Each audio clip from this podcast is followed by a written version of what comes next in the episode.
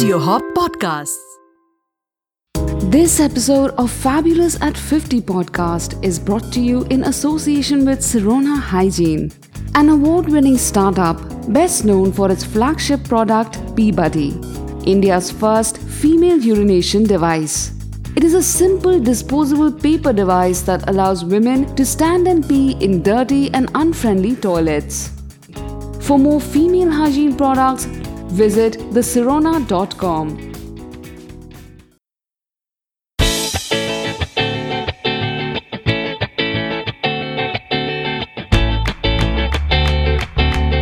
Hello and welcome to the Fabulous at 50 podcast, the show that's all about being fabulous at 50 plus. And with me in conversation is the author of Feisty at 50, Sudha Menon.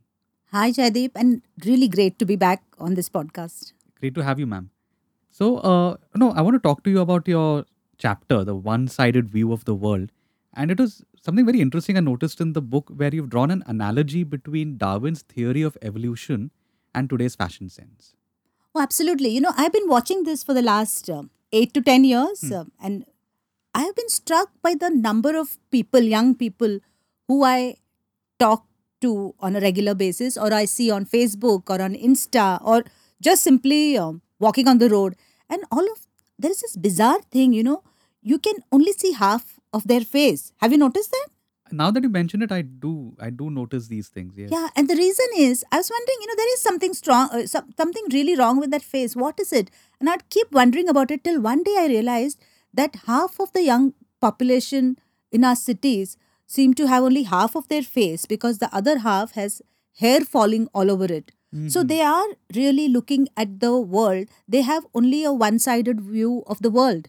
Next time you go out on the street, um, take a look and you'll um, like I will- gauge what I will. mean. Yes, yes, I get exactly what you're talking about. So, uh, you know, you've actually spoken about this at length in this chapter. You know, today's fashion sense through the eyes of a 50-year-old. So, what you know, what is your impression when you see these things? the first let's let's just begin with the how uh, you know one sided view of the world so i told my daughter the other day that can we just i when we when we have these conversations when she comes visiting me we are sitting we sit on the sofa and we generally have uh, um, you know conversations about this that and the other. And every time i see only half of her face i'll try desperately to tuck her hair uh, behind her ear and I'll, she'll say mom you belong to the dark ages. This is fashion. This is how all of us style our hair now. You know, this is called a fringe. I think it's called a fringe. I don't know what it is, but I think it's called a fringe. And I have a problem with this. You know, I worry about their uh, eyesight. You know, if you're only see if your eyes are perpetually covered with hair, then it's going to hurt your eyesight, isn't it? And um, I remember when I was uh, young and we, we were four siblings and there were very there were a lot of rules around the house and one of them was hair on the face. Hair on the face was taboo. You know if if uh, achan saw us with hair on the face and i had thick curly hair and it was always wild and let loose and when he saw me if he ever saw me with my hair loose and i was reading a book i would get a little whack and i would promptly have to put my hair in a plait uh, or tie it up or tuck it behind my ears. No loose hair and definitely no hair falling on the face and here we have half of the country's uh, young population walking around like you know zombies. So my theory you know i have these things that i think about. And one of the thing things that i think about is if we continue to do this and if darwin's the theory of evolution i never i never listened or paid attention when the teacher taught this in um, class. But i think it has to lo- you know do with today's use it or lose it kind of theory. And i'm thinking that if you only use one half of your face and only one eye, Eye. then what happens? Will it happen someday that um, our future generations will only uh, take birth with only one eye and the other half of the face has hair growing on it? It is completely crazy, but I think about these things, you know. I, That's a scary so, thought. yes, it's a scary thought. And considering how much we use uh, uh, the phone and how we are not using our fingers for anything else but Right. to type on the phone, Yes. uh, will we come with our thumbs, uh, you know, growing vertically, uh, you know, horizontally instead of vertically?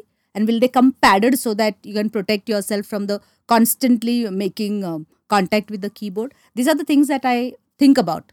That's a scary thought because, and I can relate to this also because I do the same thing that you spoke about. Mhm. But I think uh, you also speak about in the book about how this has fa- evolution of fashion and the social mores of the times that you grew up in.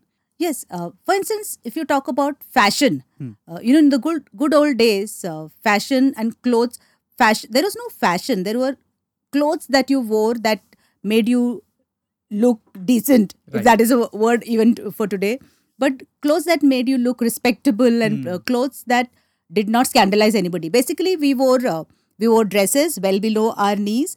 I'm not at all uh, taking a moral stand here. I'm just telling you how it was. You know, you know, so our dresses would be below the knees. We wore uh, high neck blouses or collared uh, shirts or, or any of those things.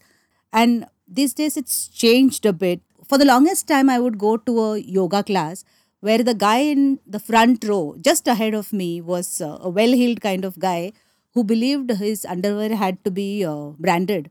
So I spent almost two years looking at uh, various colors of Calvin Klein underwear on his because he also liked uh, uh, low rise track pants. So I, I saw a lot of Calvin Klein male undies, Mm-hmm. and so sets me thinking about uh, fashion sense. No, the impression that's exactly the impression I got that you know sometimes you may be scandalized by what you see.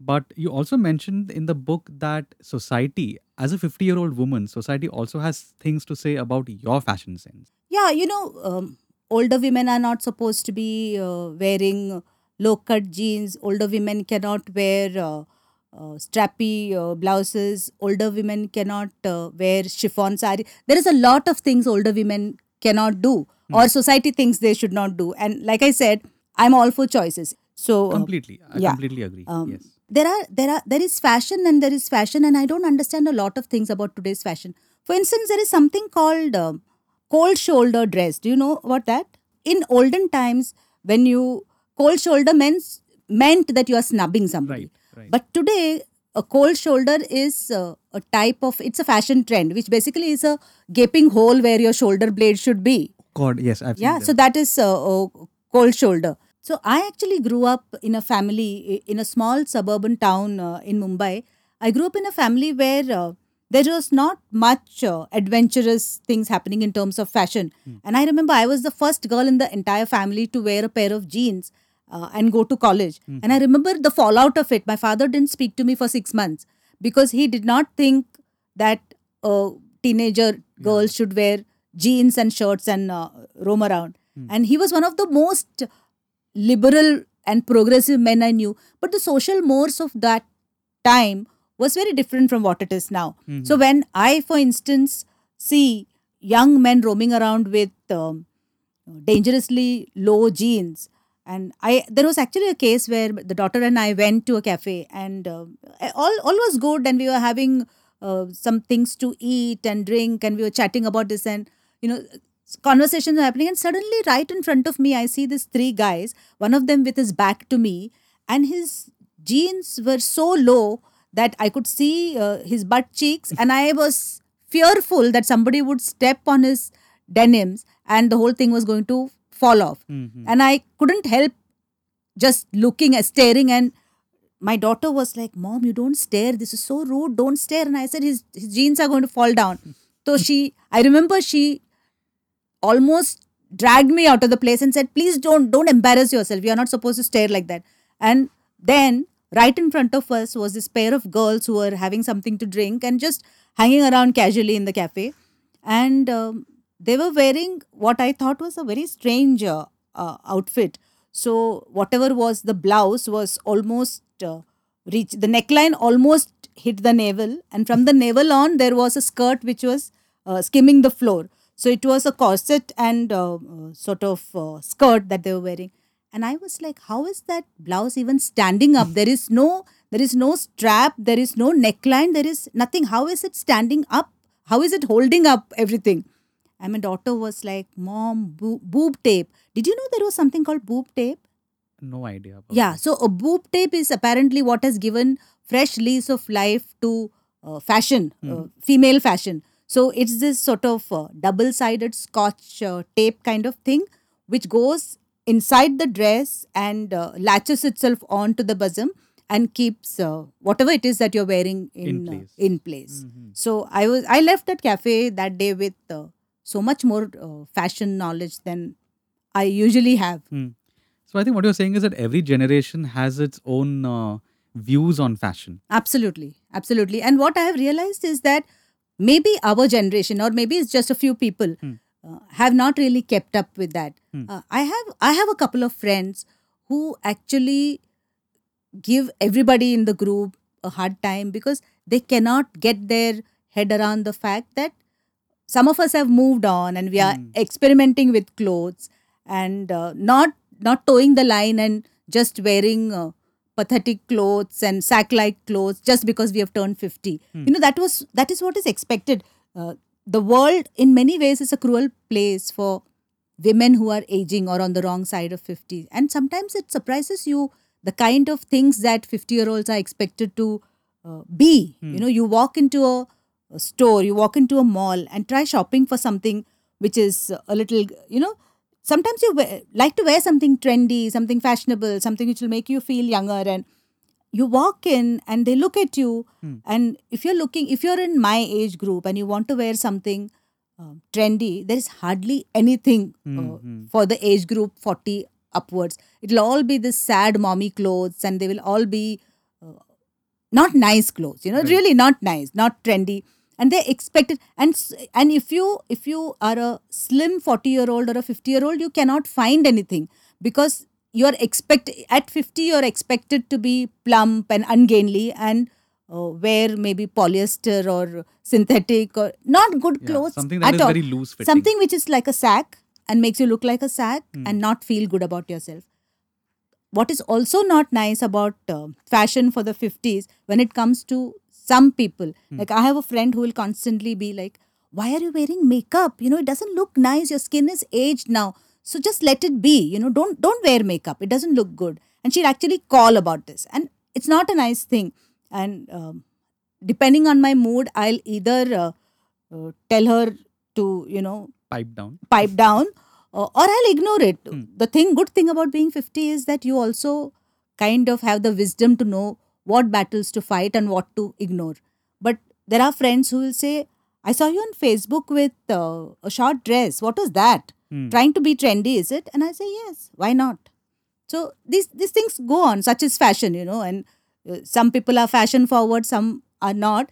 And I'm definitely open to trying new things with fashion. I think that's something that our listeners can really take heart in. You know, if you're if you've turned fifty, that does not mean you have to stop being trendy. Absolutely not. You don't have to stop being anything. In Hmm. fact, you are 50, and once that realization comes, you'll know that there is so much that you can do with your life. There is so much out in the world that is new and fresh and adventurous. And my thing is go out and try all of those things that you have not had the chance to do before. I think that's a wonderful message and a great place to end the episode on. Sudha, thank you very much. Thank you so much and be feisty and fabulous always.